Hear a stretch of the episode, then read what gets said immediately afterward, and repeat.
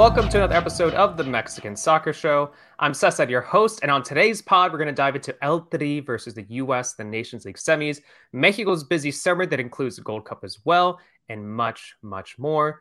Joining me, like usual, is Lizzy, who is now back on CONCACAF duty after living it up, covering uh, the the Champions League final over the weekend. Lizzy, how are you doing? How was your How was your trip? I'm good. It was an exciting trip. Um, as a Liverpool fan, it kind of hurt to watch Manchester City lift that trophy, but they have won. We have more. Um, nevertheless, we move on. And now very excited to be back on CONCACAF duty. Love them dearly. Were you wearing your Liverpool jersey in the press box? Were you were you uh, other just just all decked out in all red uh, in, exactly. in the press That's box? exactly what it was. Exactly what it was. Um, no, I I secretly rooting for Inter Milan there. I think their fans deserved it. They didn't stop, whereas like Manchester City fans were paralyzed the majority of the game. So I was I was dark blue and black. Yes. Did I I haven't told I haven't told you, and I think listeners like or longtime listeners of the Mexican Soccer Show will know that um I learned on the first ever game. It was either the first or second game I've ever covered as a journalist. This was back in oh man, I'm getting old. This is back in 2013. back in 2013, actually over here in San Diego. Um, this is before I lived in San Diego, and I was living in Northern California, but I wanted to cover a game in San Diego. Um, but it was a Mexico game, um, and I was like, "Cool." I'm like, I'm covering the game for my blog, so I'm just gonna wear my Mexico jersey. And like, I try going into the press box, and someone stops me, like, "What do you? You can't wear your Mexico jersey." So, then, so then, um, my dad drove me because I was a child, and then so I had so me and my dad we switched shirts. So he wore my Mexico jersey and I wore his shirt. So my I had I wore this. It was like the first or second game I've ever covered, um, and I was wearing like an oversized, like like large, like polo, like in the press box, and just like the shirt that was like way too big for me, and uh, it was very embarrassing. Uh, I love that story. Um, your dad's a hero, MVP. That is so cute. uh, you could say uh, you, you you'll take it as cute. I'll uh, I feel even just embarrassing, like just embarrassed, like thinking about that now and just being like, nope, this is the this is the worst thing ever. I do not like this. This is not fun. I feel like those are like one of the like the character stories that you hear for journalism. Like this is how I started, and look at where I am now. That's yeah. growth. Anywho, yeah, I learned early on not to wear New jerseys. Uh, to avoid um, black, white, green, and red. Now to Mexico. Although some people, you'll still you'll still see some people wearing like gear, like uh, in press boxes. But anywho, pe- listeners don't care about that. What the listeners care about is the Nations League. Lizzy, the Nations League, Lizzy. That's a that's, that's fun right there. So Lizzy, your thoughts on this upcoming semifinal between Mexico and the United States. Obviously, we know a lot that's uh, at stake here. The U.S. has the Nations League title. The, Na- the U.S. has the Gold Cup title as well, which we'll talk about in a little bit. Mexico, they're trying to fight their way back. They're trying to regain that respect, and a huge game uh, for them tomorrow. So, your your thoughts on this uh, on this upcoming match? I think you just said it. It's a huge game tomorrow. The pressure is on. I think it's Cocca's first chance at bat, really, in a competitive setting and one that counts for something. It's a little nerve wracking. I think I don't want to say it's 50 50 here because I do, to a certain extent, think Mexico has a slight edge, but I do think the U.S. men's national team will complicate things. I don't think either team is going easy on one another. It's a rivalry for a reason. Expectations, however, from Mexico side are high. I think there's less of an expectation on the US men's national team just because they have so much to fall back on, whether that may be yeah. the internal mess going on in um, the US Soccer Federation, the interim manager, the co- the constant coaching staff changes. I mean, yeah, the interim to the interim. Uh... Yeah, um, as we know, BJ Callaghan, who's replacing Anthony Hudson at the in terms of the interim. Um, he he said he was off duty and he received a phone call of whether or not he wanted to take charge, and he just said, "Let's go for it." So obviously, the U.S. men's national team have that to fall back on, and on the fact that they have not yet started their planning and working towards 2026, but still in the building phase where Mexico is not. Mexico has established their coach, starting to establish a system, still obviously undergoing changes as we introduce this generational change and trying out players here and there, but Mexico do have more to prove and less to fall back on, whereas the United States I don't know. I don't want to say has nothing to lose because obviously there is right. integrity and, and this rivalry, but but I, I I think it's a lose lose for Mexico. Yeah, it's gonna be really tough for for El Tri. So you know, it's good to mention there what's happening behind the scenes, like you said, with the U.S. where they had their interim Anthony Hudson take over in January, and then he stepped down. Then you had BJ Callaghan step in uh, last month, so he's had essentially just a couple weeks uh, for for the U.S. Uh, to prep here. Although I uh, I will say Brenden Aaronson uh, in a press conference recently, I th- actually was just yesterday, um, said that he feels like nothing has changed uh, too much. That essentially um, it's it's it's the same setup because BJ Callaghan has been the assistant for what four years now. So yeah. um, so I think that that is interesting uh, to know. Actually, I have the quote. He says. Um, he knows how we want to play. He knows that uh, the players that we have, not much has changed. So take take that you know what you will. But El Tri, yes, there is more more of a concrete plan there. Yes, there is a more. I, I, mean, I want to say longevity, but it's funny. But it's only you know Cocca's only been around since February. Yeah, it's but it's the, also crazy. But at the same time, it feels like, for obvious reasons, because he's just been there since February, it feels like he's still trying to build things. He's still trying to lay down a good foundation here uh, for El Tri and this is also the El Tri side. So as opposed to the US, who are sending their best players to the Nations League and then sending uh, an MLS heavy roster for for the Gold Cup, Mexico is going all in on both tournaments for obvious reasons because they don't have titles for for either tournament. So Mexico's going all in, and we'll see what the starting eleven looks like tomorrow for Mexico because um, reports earlier from today said that Alexis Vega is a doubt, yeah. Sebastian uh, Cordova he's also a doubt. So I I I would say it's 50-50, not not Mexico with a slight advantage. Um, I, I, I could I could understand it because yes, there's good quality for the U.S. men's national team, but some of those players aren't at the best level. And I say, and I think some of them, the Mexican players, are a little bit at a better level. But I do worry a little bit if I'm thinking about a potential starting eleven that there is no Vega, that there is no Cordova. I, I, do, do, do you feel a little worried about that too, or do you think that other players could step up easily in their in their spots? Um, I think more so I'm concerned about Sebastian Cordova. Alexis Vega, I personally didn't want to see in that starting 11 anyway. Ooh, so okay. I'm quite all right with that. Um, Cordova, I think, given the momentum of that, like ending to the clausura winning the title and going into it. He's just been on fire recently. So to see him be mm. questionable is is disappointing. I think we all just wanted to see him keep going and test that on a national team level. But hopefully, and in my opinion, I think um, Osiel Herrera from Atlas steps up and takes that position. And I think that would be great. I think he's quick. He's great on the ball. Um, likely to drive U.S. men's national team defenders crazy. Um, not too much research on him either in the men's in the Mexican yeah. national team because it just hasn't happened. So I don't know. I think he could be a great wild factor in an otherwise safe and secure lineup. I don't know. I think you need a little bit of spice there. You did mention yeah. the fact that um, Mexico obviously is going all in for Gold Cup and Nations League, whereas the U.S. men's national team are not. I kind of agree with what Mexico are doing personally. Okay. Okay.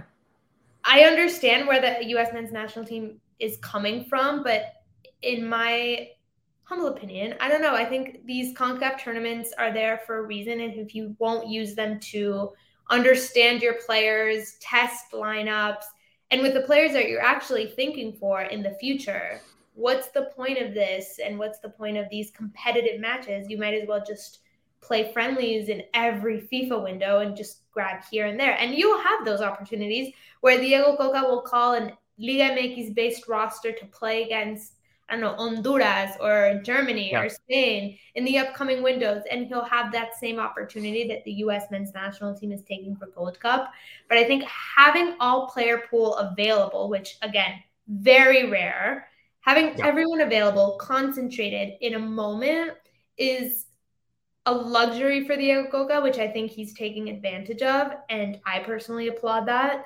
Whether he uses like 100% lineups that he would use in the future and totally plan A, obviously up to him. But th- these are, I don't know, I think this is for testing, this is for experimenting, yep. this is for trying out new things, players here and there. That's why I mentioned Osiel this is what this is here for. And I think that's something that last cycle we complained about with Tata Martino is the fact that we got to the World Cup not having tested out other formats because he used the same lineup in every single competition. And he didn't utilize these competitions like Gold Cup and Nations League for what they actually were, which is obviously if you win and the pressure is on winning. But FMF has said we're not trying to fire the El guy if he doesn't win a trophy right away giving him leeway for experimentation. Yeah, I know. So, you know, Jesus Martinez, uh, for president of Grupo uh, Pachuca, he did criticize Cocca uh, recently for not using the better players of friendlies, and he said that they're going to evaluate Cocca. But what I will say is more important is that, uh, as you mentioned there, you know, when you recently the FMF, so uh, uh, uh Ivar Sisniega, who's the new uh, executive president of the FMF, on Monday he said that we're starting a process, and he said that the objective isn't right now it's the 2026 World Cup. Exactly. So so I think that does give, even though it is Mexican soccer and it is FMF, and if and if Cocca does stumble and if he does have some pretty bad results, it wouldn't shock me if he's suddenly on the hot seat and if he were to get fired. But I think what we do have to take for face value is is what the new executive president said, and he's saying that the objective isn't now; it's the 2026 World Cup. Um, that was also recently, it was, it's very confusing uh, for those who aren't keeping track. So, Juan Carlos Rodriguez, he was elected as a new FMF president last month. And then most recently this week, he transitioned over to the commissioner president role in a, another restructuring of the FMF. And part of that restructuring is that Sisniega is now the executive president of the FMF. It's it's it's, it's, it's confusing. It's a wild it's, it's, confusing. It's very confusing. But anywho, but yes, um, I actually, what were you just talking about there? I completely forgot your talk because I had to. I was talking about the restructured FMF and I completely forgot this is this is why I love the show. Um, Gold Cup, Gold Cup roster A, roster B.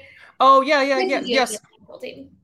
Yeah, I think I think the thing is, is that my worry with Mexico, and I, I agree with what you said there. That I think that if I was Cocca, I would use my best roster for the Nations League for the Gold Cup. I think what I would do, and hopefully we'll see this, is you use your best players in the Nations League, and then in the group stage, you can experiment a little bit. You can try out uh, some different formations. Maybe you can you bring in, uh, you know, out some of those subs. But uh, I think that's what I would ideally do.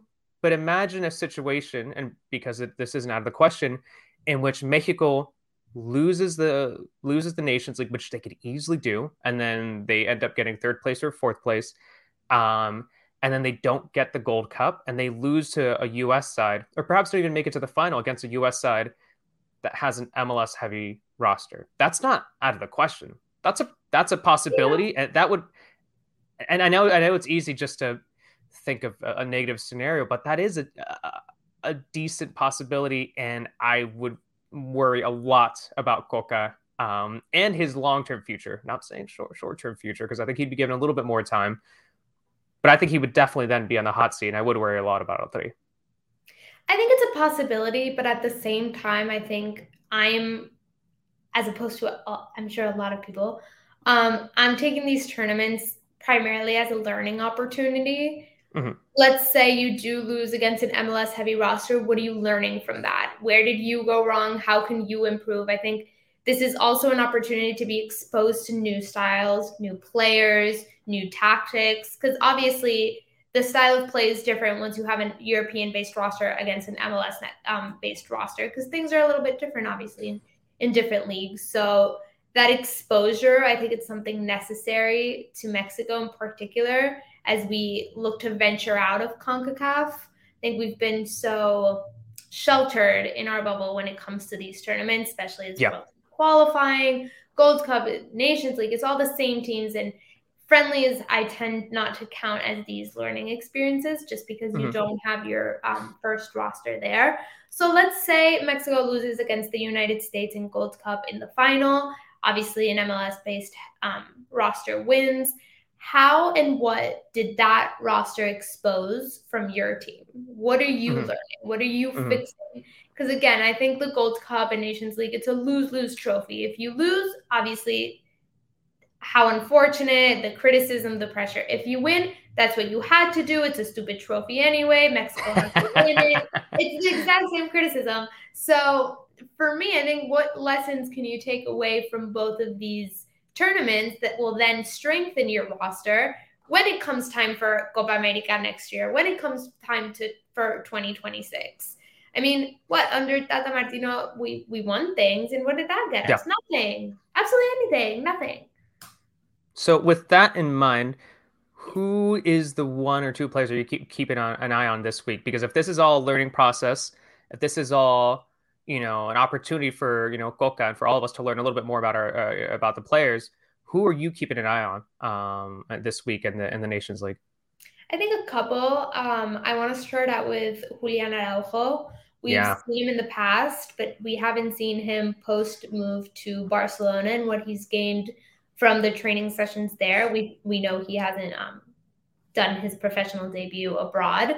However, obviously there comes information to learn with training day in and day out under Xavi and with Gavi and just so many other talents. It exposes you to new circumstances. So I'm excited to see what he's capable of. I think it's definitely interesting to see some sort of a hierarchy forming in that position and Julian Araujo taking the lead there. So I'm interested to see what he brings to the table. He was great before, but sloppy mm-hmm. with some mistakes. So I wonder if that's changed.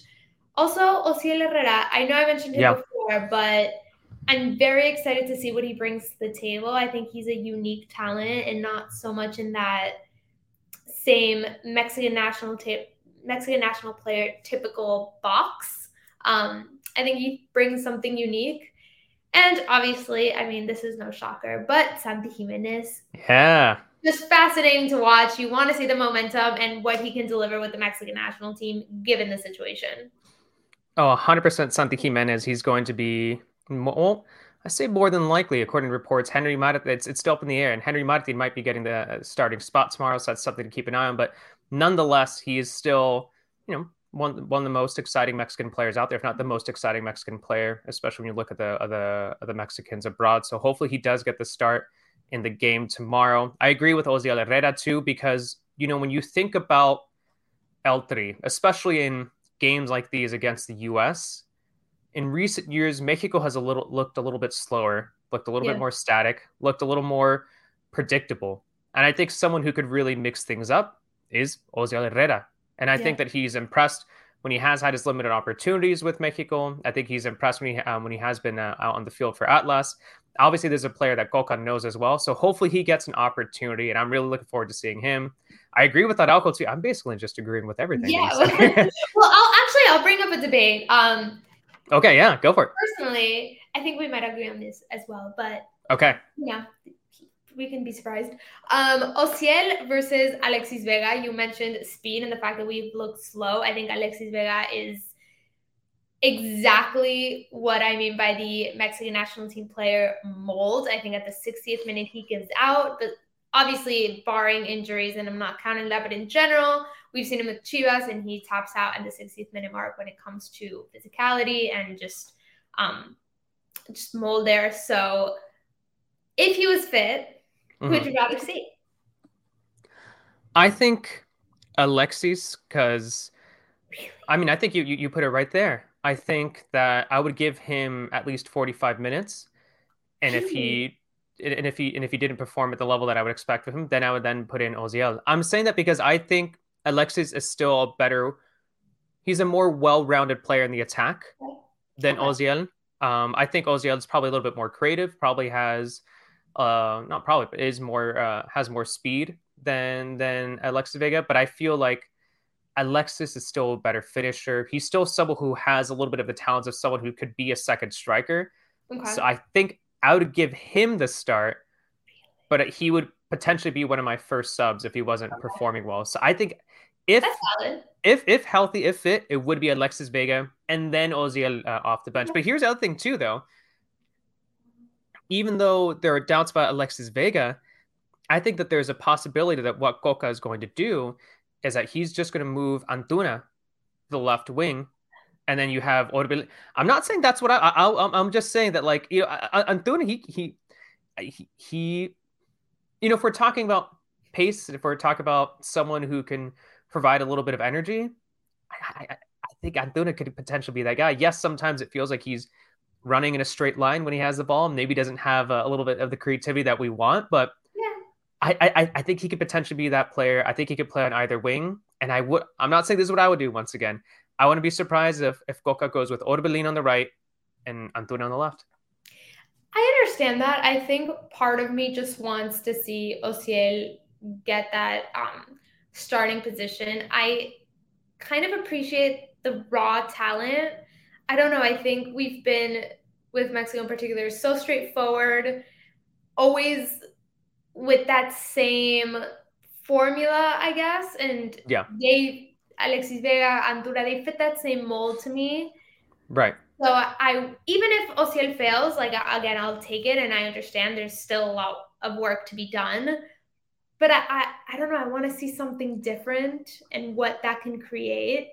Mind you, I think if Sebastian Cordova was healthy, I think I would take him on the left and Orbelin on the right, and that would be also quite exciting.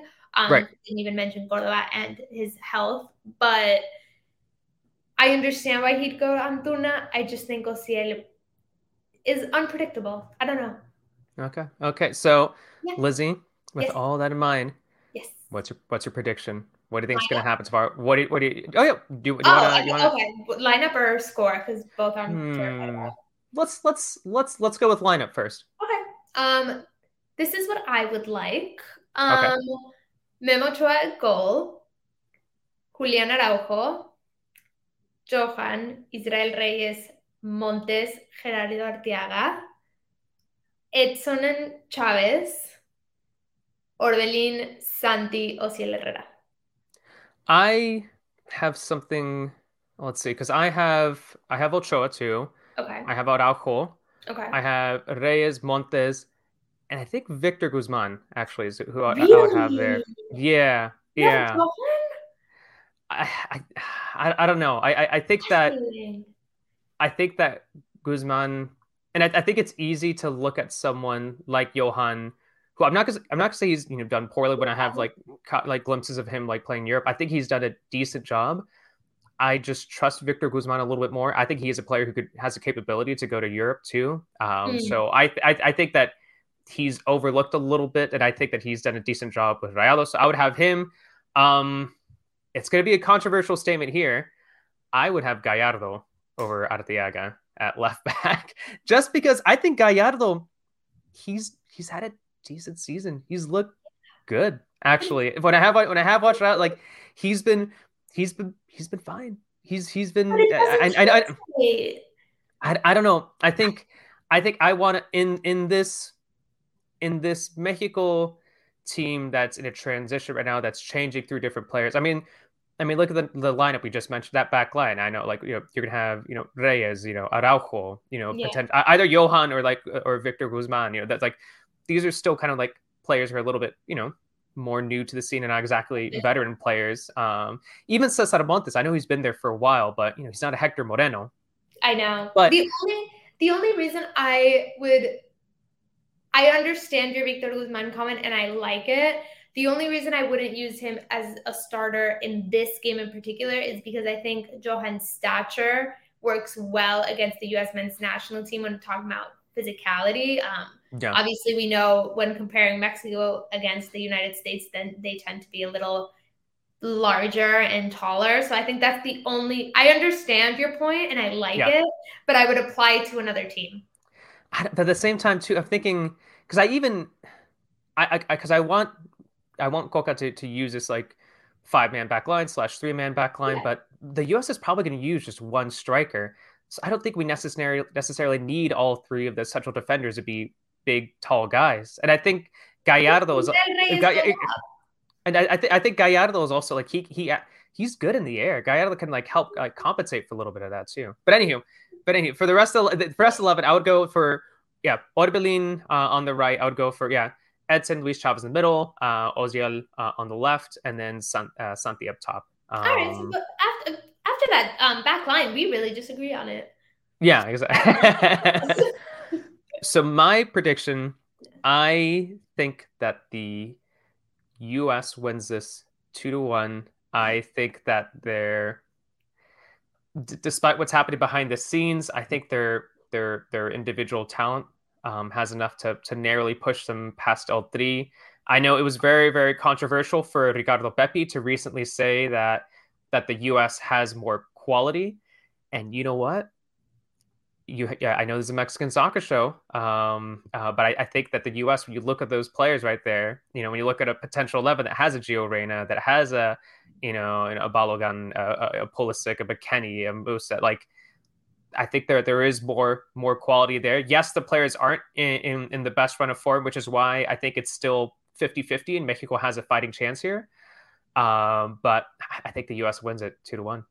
Interesting. I'm gonna go um in regular time 2 2 only because of Balogun.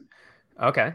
Because in that same sense that I said about Osiel Herrera, I think he's unpredictable. I don't think we've seen him in a national team setting because there hasn't been one. So Mexico don't necessarily know what to expect, and he's flashy. But when speaking about just the quality, and it's not that I want to defend the Mexican national team, I just think it's important when looking at contexts like Brenden Aaronson, Tyler Adams, Weston McKennie, they were all relegated. Pepi relegated. Yeah. And just everyone's struggling. Christian Pulisic is not playing. Oh, like he's been struggling, yeah. He's not playing. Gio Reyna, great, not playing. So they might all be in like better ranked European teams, but they're simply not playing. Whereas like you see a Santi leading Feyenoord to the title against an Ajax and a PSV. You see Edson obviously thriving with an Ajax, a struggling Ajax, but saving them in, in whatever shape, way, or form. Um, you see Memo saving in Serie A. So yeah. I don't know when thinking about like, yes, they might be in worse teams or worse. They're just doing so much better in the moment. So it becomes a question of better team not playing middle team playing well and is a star. So I think with, with the exception, obviously, of Balogun, who I don't want to say is a product of the U.S. men's national team. I just think they were great, great speakers within that team.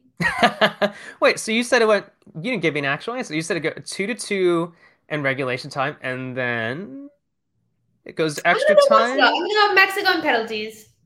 Mexico in penalties. All right. Yeah. Who, scores? Who scores a game winner? Oh my god, I don't know. I'm gonna Santi. I hope so. No, actually, oh, no. I'm gonna go Santi because he missed a penalty before.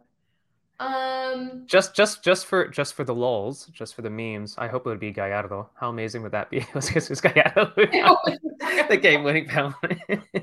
oh my god, I can't even imagine what my heart rate would be at that point of seeing like Gallardo step up to that position. Yeah, I'd rather avoid a heart attack at that point. So I don't know. Montes. All right, so now let's look ahead to just Mexico's, you know, general, you know, summer because they're not just taking part in the Nations League; they're taking part in the Gold Cup as well. We already talked a little bit there about Cocca, if it was the right call for him to utilize all of his best players. It seems like you and I were in agreement with that. But for you, Lizzy, yes. what would be a success for Mexico and for Cocca this summer? Does it have to be two titles? Is it just one title? Or is it a mixture of you know like you were saying there is it one title and a good performance in the other game in the other tournament? Is it could it success be narrowly missing out on both but still having good performances? I don't know what, what would be a success for you? I think my priority is good performances and seeing new figures. We've okay. we've spoken lots about that generational change and we've seen it reflected in that in the roster. We obviously don't have several figures HH, Hector Moreno, obviously all the goalkeepers. I want to see that become a success now with these new veterans. I mean, with these new figures and not depending on the veterans. To me, that would be an initial step towards success. It's exciting yeah. not to have to depend on the same figures. Obviously, Guardado retired and it wasn't um, a choice by Diego Cocca, but seeing that there's a future, a light at the end of the tunnel where we've struggled to depend on the same same format and figures and players and you know, so a good performance with new figures would give me hope, reassurance, and to me some sort of satisfaction. Obviously, I think that goes hand in hand with a trophy. I think one in particular I would be completely satisfied with. But thinking of the circumstances, I think it all depends. The winning and losing of silverware, I think, depends on the circumstances. You can play a phenomenal game and lose 1 0. Right. And you can play badly and win 1 0. So yeah. to me, I think it's much more about what we see on the field than the actual result. I know people will disagree with me because silverware is shiny, but I just, I really want to see the Cocca system function well for the first time in a competitive setting. If you if you ever have kids, you're gonna be like such a good parent. Uh, you're be like you're gonna be like, no, like honey, don't worry about like winning the championship. Like you you had fun and you played well, and that's and that's what matters because that is actually what matters. But and I agree with everything that you just said there. But you need to. I think Mexico needs to win at least one title this summer. It doesn't matter if it's a Gold Cup, doesn't matter if it's the Nations League. You know, Mexico they're they're currently in the shadow of the U.S. men's national team, and I think that that's that's the truth when you look at the development of American soccer right now. At least I should say on the men's side, when you look at the number of players in Europe, when you look at the actual titles uh, and recent success, you know, Mexico, what they haven't won uh, a Concacaf title since 2015, 2000. No, they've only had 2019, and that was the only one since yeah. what since like 2016. Yeah, so I think Mexico needs at least one title here. Uh, I'm going to be the strict parent here. You're the nice parent who's just like, oh, you know, you good comeback. Yeah, yeah, yeah, and I'll, and I'll be the more strict parent. Be like, that's that's that's all you know, good and fun, but like, there needs to be at least one. Um, yeah, there needs to be at least one, and especially, especially if Mexico don't win the Nations League, then it is imperative. It is incredibly important for them to win the Gold Cup yeah. because yes, I you know I could say all I want about oh you know the U.S. roster they're you know they have good quality they have players in Europe you know but with the Mexico roster that is currently available and the MLS heavy roster that's going to be in the Gold Cup there's no reason why Mexico should should should not be winning that especially if they don't win the Nations League yes maybe if you win the Nations League maybe you experiment a little bit more in the Gold Cup maybe it isn't such a necessity to win the Gold Cup. But I think if you don't win the Nations League, then Mexico has to win it. Cocca has to win it. Yeah. And I think that leads to my next question that what happens if Mexico don't win anything? What happens? Like, do you think that Cocca should therefore be, uh, uh, uh, or you're going to say no because I, I, you just explained why he wouldn't be, but do you think he would be on the hot seat? Because I think he would definitely be on the hot seat if he doesn't win anything. Yeah, he definitely would be on the hot seat. Um, I think context would be important to see how we lose and in, in what way. But I think nonetheless, there would be criticism and conversations to be had. Definitely. I I mean, if in an ideal world, I think I hope Mexico win the Nations League to have one that pressure relieved and yeah. for Cocca yeah. to be able to comfortably experiment during Gold Cup. Because as Judy just said, if, if Mexico don't win the Na- Nations League, um, the pressure is on and you have to win Gold Cup, which personally. I think they will. I think they have enough talent. I think Cocca is smart enough to outcoach BJ Callaghan when it comes to an MLS heavy roster. Um, mm-hmm. Obviously, not throwing shade on MLS. I cover it. I understand it. I love it but obviously, when comparing um, talent and everything to that extent, I do think Mexico are going to win the Gold Cup. I just hope it's done in a more comfortable setting and not in a we must situation. Um, so I think they will. Nations League, yeah. I just ho- I I hope they they win that first and just get it out of the way, get the pressure out, and it's a it's a hard one. Nations League yeah. will be a hard one, but yes, if if nothing is won and nothing is to show for what happened on field, then conversations will be had. And let's not ignore Canada or Panama either, because it's easy to only talk about it's like, oh, will it be Mexico or the US? Will it be US or Mexico? But like, you know, either Canada or Panama will, will be qualifying for the final. It's not a guarantee that whoever wins tomorrow between Mexico and the U.S. is going to win the Nations League title. You know, we've we've we've there, there's more parity these days in CONCACAF. So let's not ignore Canada. Let's not ignore Panama. And then when the Gold Cup starts, let's not ignore El Salvador. Let's not let's not ignore Honduras, Jamaica. There's Costa Rica. That I, I think the teams are getting better little by little in the CONCACAF region. So we can't ignore them either. And as a Mexico fan, as as obviously I want them to succeed, but there's also a small part of me that would absolutely love it if like Panama won the Nations League and then like El Salvador won the Gold Cup. How cool would it that be? Come on, come on, come on. Wouldn't that be nice? Come on. Pressure's off. Um, 100%. Yeah, I don't mind it. I think as long as the U.S. don't win it, like the pressure is, you know, at least we can bond over that. All right, we got about like probably like five ten minutes left here because uh, uh, we gotta I gotta catch Mexico's press conference. Um, probably should have recorded the show after the press conference, but you know I got I gotta live my life as well, so I gotta I don't know can't can't record the pod late, and then it'd be like it'd be like two in the morning where Lizzy's at um, in, in Miami, um, so that would have been too late for her.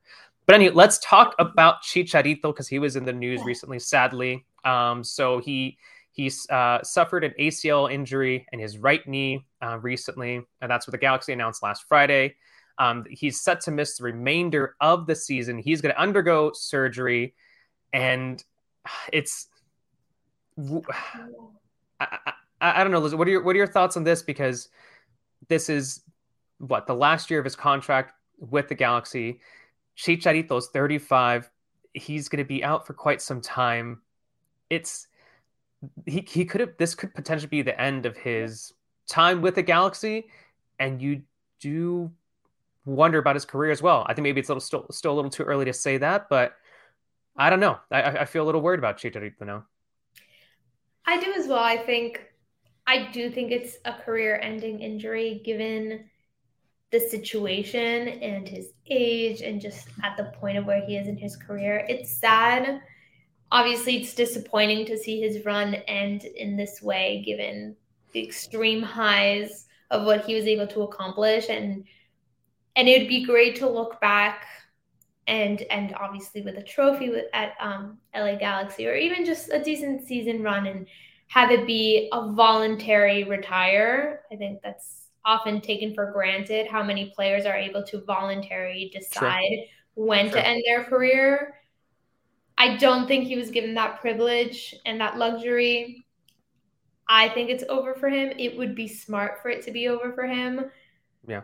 Whether or not he actually um, chooses to retire after coming back from this injury and says goodbye is still obviously up in the air, and we don't know what he's thinking or what he will be thinking in a year from now. Um, yes, I'm sure other MLS teams would be happy to take him on, um, whether that may be the Colorado Rapids, Real Salt Lake, any any of those mid-table teams within each conference.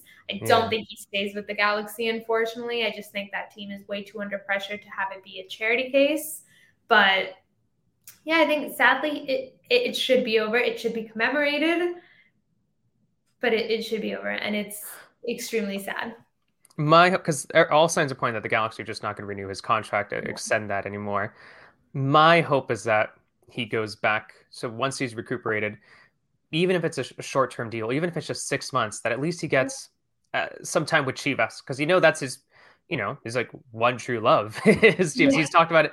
He's talked about it, you know, countless countless times like in his career about how important Chivas is to him. So my hope is that if there isn't a future with the Galaxy, and yeah, he could go to another MLS team, but I just don't know if they'd be willing to, you know, pay the salary that he would want. Uh, you know, I, I can't imagine maybe uh, like a Rapids, you know, uh, doing that. But my hope is that it would be maybe something like Chivas, where he could potentially have a like a, you know, a good end to his career, and maybe even have a you know a goodbye game for El Tri too, because I think that's something he deserves as well. Because that's something that I hope happens before Chicharito retires. Once again, he hasn't retired yet. You know, he he could come back next year. You never know, but I am a little bummed out that he hasn't had a chance to, I don't know, say goodbye to El Tri just yet because it looks like you know Mexico has has has moved on from him in recent years, and I really hope he's given that opportunity as well. So ho- ho- hopefully that happens, and you know,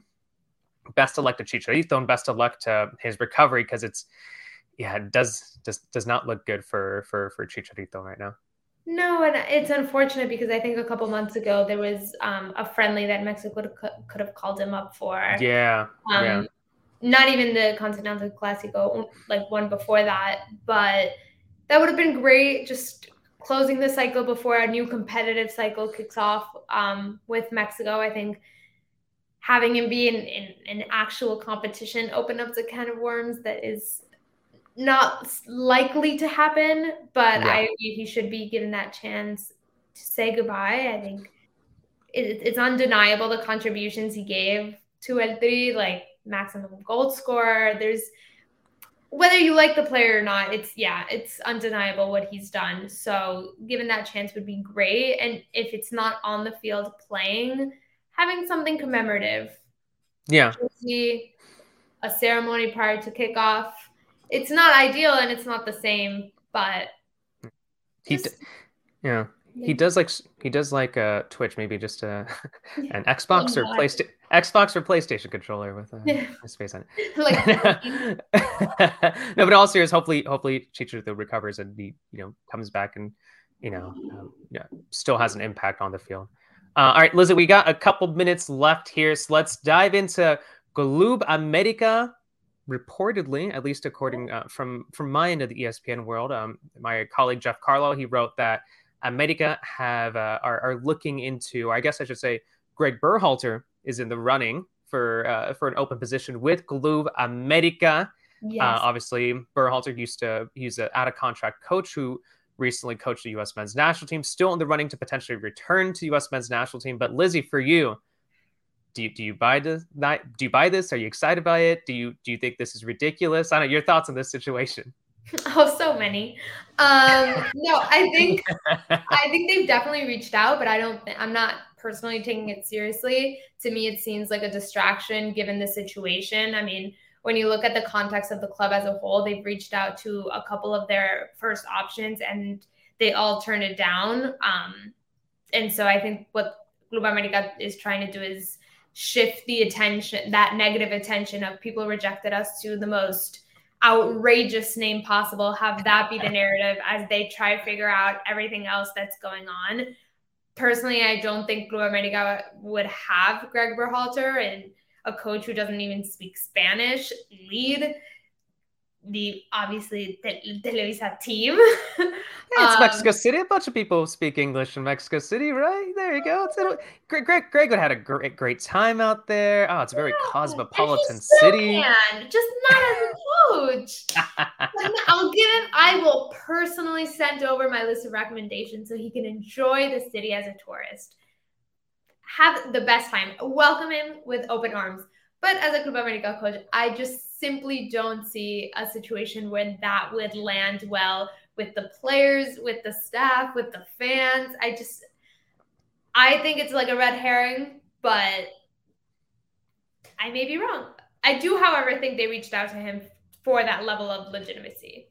Do you think he just like Googled like America coaching job and was just like, and he's like, oh, it's open. Okay, cool. And then he just like sent in the resume, send the resume into like, to like like Club America, but just thought it was America. Do you think that's yeah, yeah, yeah, for sure. It's like, just, oh, wrong America. so uh, reportedly, Andre Jardine is also in the running for the job too. Chacho Coudet, who used to coach Xolos, um, he's also potentially in the running. So those are some potential candidates for Club America. Um, there are reports saying that a decision could be made as soon as this week. So we could hear something by Thursday or by Friday about America's next coach. So keep an eye on that. Um, I think that's about it for us. Uh, you, didn't, you didn't say what you think about Greg Berhalter. I'm interested. Oh, okay. I guess yeah. We we got like two minutes. Um, I, I, I, I think it would be a tough transition for him into into the the Mexican soccer world. Uh, I joked about you know, you know, uh, he'd be fine in Mexico City, but I, I do think that it, obviously his Spanish would need to be a little bit better. Uh, and I think that would potentially be a hurdle. Um, but I think that this is something that maybe we should start to get used to though is like Mm-hmm. things like this where it just like seems like surprise. We're just like, wow, what is this American coach thinking about considering a Liga MX position? Because as we're seeing Liga MX and MLS doing more collaborations and more games, and we have we haven't even talked about the Leagues Cup, which eventually we will at some point uh, in future episodes, but there are more and more collaborations between the U.S. and Mexican soccer world, and I, it wouldn't surprise me to see stuff like this because we already see a lot of interchanging of players between the two leagues. So Yeah. I think naturally it would make sense that we're going to start to see coaches who, I don't know, take chances on um, on either MLS or Liga MX. So would it surprise me if Piojo one day you saw you you, you would see I him see coaching? I yeah, yeah.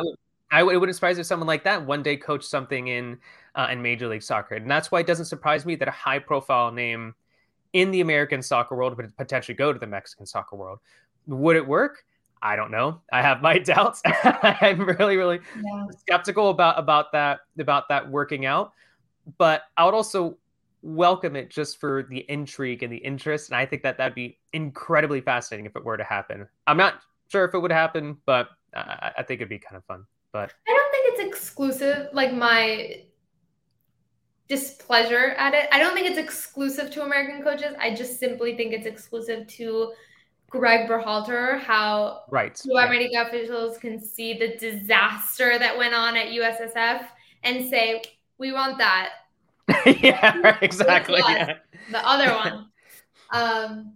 So yeah, I think I would love to see like a Steve Cherundolo, for example, take Pachuca. yeah, That'd be great. yeah. And that'd be phenomenal.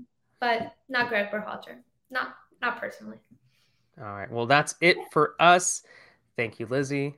Thank you, Thank you. producer Amy. Thank you to all the listeners. Great. Um, thank you to the Mexico press conference that's about to start in a couple minutes. I'm going to have to head out for hopefully not saying anything uh, too controversial and then giving me a very busy evening. And then that'd be a bummer. And then we feel like we missed out something on the Mexican soccer show as well.